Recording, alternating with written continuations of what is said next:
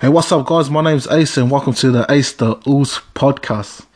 Hey, so the reason why I wanted to start a podcast was just to um have my own platform or my own space to just to share my thoughts and my opinions about rugby league and, and the NRL and stuff in general. Um, so yeah, hopefully enjoy. Hopefully I can educate you at the same time about the game, and um, yeah, hopefully you like it. If you don't like it, whatever. But if you do like it, head over to my Facebook page and like, share, comment, subscribe, follow, donate. No, don't donate. But yeah. Anyway, um, first of all, I just wanted to uh, apologize to all my um, all my one of you listeners, all of my thousands of listeners. Um, I was supposed to um, I was supposed to drop this podcast like two or three weeks ago but uh, your boy ran into some legal issues and some copyright stuff like that. So I ended up having to change the name of my podcast, and so yeah, so I had to come up with, with a unique name that no one else would have. So no one, surely no one's got this Ace the Ooze podcast. So yeah, um, like I was saying, uh, when I first started the podcast, when I was supposed to release it, it was um I had topics that I wanted to speak on that were relevant at that time. Now time flies, time flies pretty fast now, and so the the topics that I, I wanted to talk about, they're kind of um, not relevant anymore. But I still want to talk about them because I feel like I feel like I could educate someone on that concept and stuff. So yes, the topics I wanted to speak about was on this episode was um the NRL Nines, and also the Māori and Indigenous All Stars games. So yeah, um, first of all, the Nines. Uh, for me, it's kind of lost its excitement levels, kind of lost its spark. Um, that concept of the game has been on a bit of a decline in the last couple of years. Uh, obviously, obviously, it, it was just the first time we had the nines in the last two years because of that reason. And um, yeah, I just wanted to share some my thoughts about it and why I think it's on the decline and how I think it can improve. So, so for me, when the nines first came out, I kind of uh, expected it to be equivalent to rugby sevens, you know, that kind of format of the game. But no, like obviously it hasn't really succeeded and hasn't really blo- taken off. Um, and reasons why when I when I used to watch the game, when I used to watch Lions, and I, I get pretty I got surprised when I used to see like um, a lot of fit players uh, putting their hand up to get subbed off all the time. I was thinking, what? No, especially outside backs. I thought these guys were meant to be know the fitter players on the field. Then yeah, it got me thinking like why why are these players know, getting asked to subbed off get to get subbed off? And so I thought like when you think about the rugby sevens and um no sevens players they, they train all year round to be sevens players, no not to be fifteen aside players. And so when you look at rugby league, it's the same thing. All these players they condition themselves all year round to be to play in the 13 side, you know, the normal week to week comp, and then you know to ask them um, to transition into the nines, you know, just for two days. Now I imagine it would be difficult. You know, it doesn't matter how fit you are in this in the normal 13 side game. When it comes to nines, it can be total different. Now I view I view it as a total different sport, and so yeah, if you're not training to be a nines player, you know, you go back to you kind of fall back to what you know, and then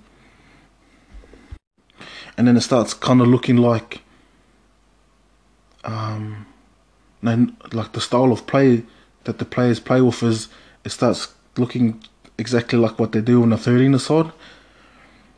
And so and so for me the only way that we can change that and help improve that um we we you gotta like pretty much force these players to play a different game, and for me that would be changing the rules.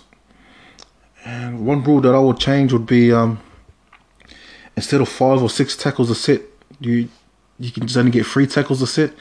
And what I think that would do was would be it would, it would force the players to you know like pull the trigger early. And what I mean by that is it will force players to go on the attack straight away.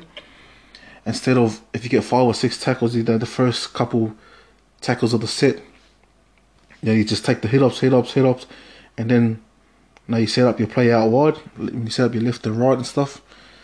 So if you got you only got three hit ups, if you only got three tackles, you got to go on attack straight away, and I think that will bring the excitement back to the game where you know it will really bring out what players can do and you know what their, their skill level and stuff like that. And just showcase another part of these players. So yeah, if if the players are forced to do something, then they got no other choice than you know just to go on attack straight away, and yeah, obviously it'll bring back the excitement level. Um, and I also think the NRL should reach out to the fans and see what the fans think about you know, what rule the fans would um would bring in.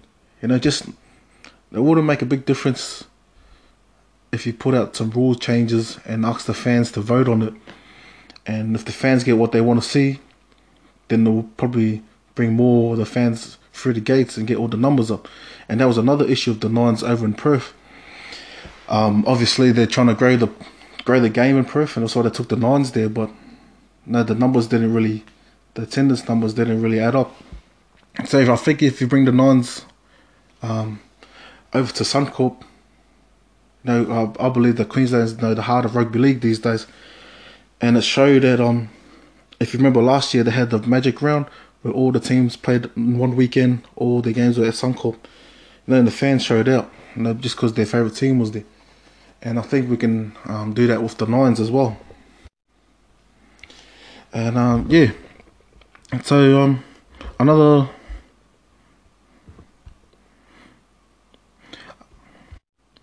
another way I reckon bringing the excitement back to the game is like I don't know if it can be if it's the coaches or the players. I feel like they're holding back a bit. Um, what I mean by that is like there should be a platform to showcase uh, a lot of uh, the skills that players have. I know um, uh, there's a lot of like forwards, no, a lot of forwards and and the big players, all the big front rows that you know in, in the normal week to week NRL all they got all they get coached to do is to, to run it up and um, know and tackle, and they don't get really get to showcase their skill level. So I think the nines is a a great platform for some of these big players that don't usually, you know, play make um, showcase their skills. For example, um, uh, Junior Paulo is a front rower at the Eels. You know, you can tell that he's got a bit of a skill level and he gets to showcase a little bit. He's one of the lucky uh, lucky front rowers that get to go and throw a cutout pass and stuff like that. Because he can do it, but I know there's more players, more of these, um, especially all the poly players that can play make and stuff, but they don't get the green light to do it in the NRL. And um, I think if they get the green light to do it in nines, it'll be more exciting, um, more exciting concept of the game to to see, you know, all the big players the bigger front rowers um, doing the playmaking and stuff. So I think I reckon uh, the coaches can give more of a green light for these players to to just kind of unleash. So yeah, that was um that's my take on the nines, and yeah, I really do believe if they bring the nines to Brisbane, even though you don't really need to grow the game in Brisbane, I think it's pretty strong. But yeah, bringing the nines would help in the uh, attendance levels and stuff like that. So yeah, uh, moving on now to the Māori and Indigenous All Stars game. Um, man, I think it's probably the one of the most underrated uh, concepts of the game that we have, um, and especially with the game being um, so big in Australia and New Zealand. Uh, we don't. A lot of the Indigenous players from both countries don't really get to represent the heritage.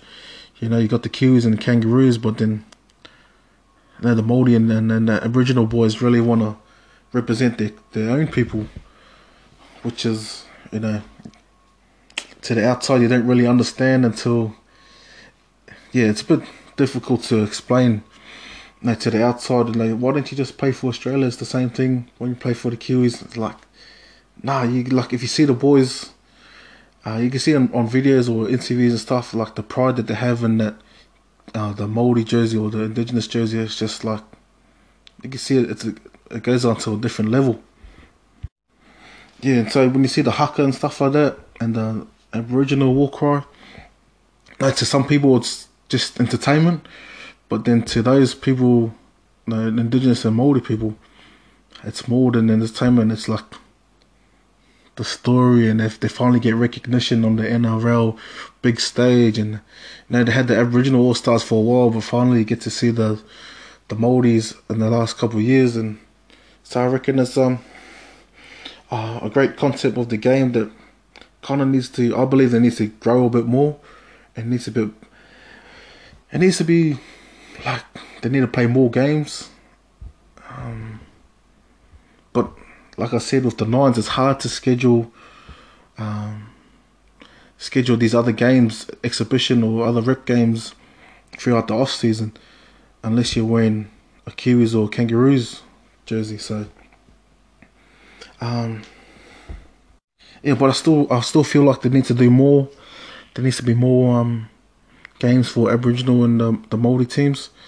Um, one thing one thing I think they should do that could happen is um, bring in bring in like a tour, like um, have have the Maori or indigenous team go on tour every couple of years now, similar to similar to something like what the British and Irish Lions do, where they go go on tour every four years, or is it four years or something like that.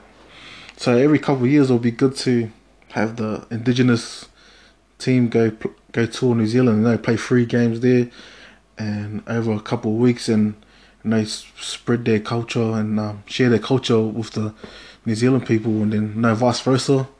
The Maori team can come tour and um, in Australia and you know even even taking the teams over to the UK and tour around there.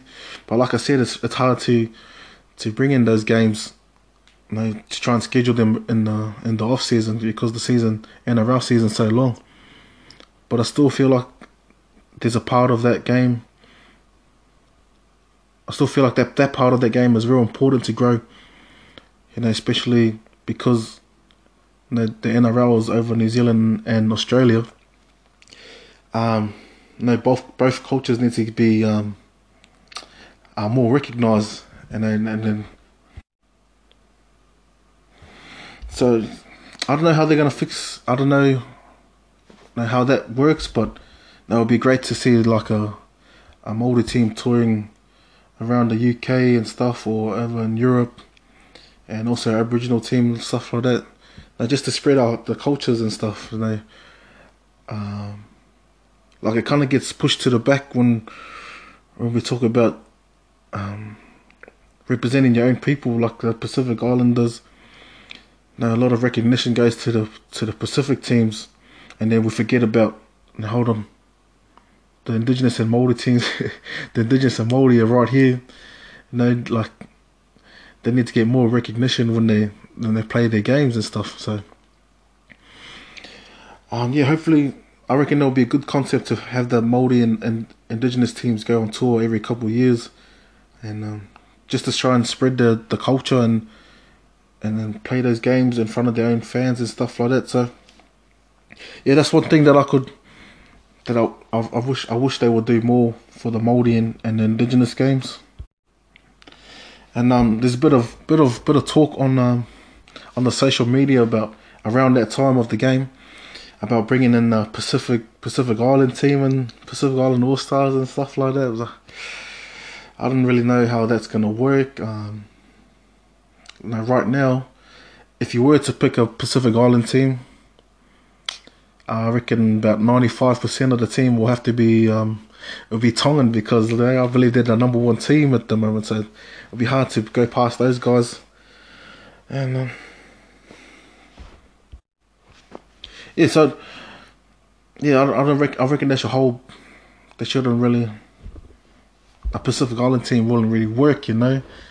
Uh, it'll be it'll be pretty cool, but know then then you're gonna have to schedule a time for them guys to play, and it's already hard as it is to try and schedule something throughout the year with the long as twenty was it twenty six rounds in the NRL, and then finals. So it's, it's kind of a long, grueling season to try and add in, and then no funding on top of that. So yeah, uh, with the Pacific Island team, I don't know. They're gonna be gonna be full of Tongan team anyway. It's gonna be a whole team of Tongans anyway. So yeah, that's all um I wanted to talk about on this episode. So hopefully um hopefully you liked it, and if you didn't, leave the no no bad comments, please. anyway, catch you on the next episode. What's goody?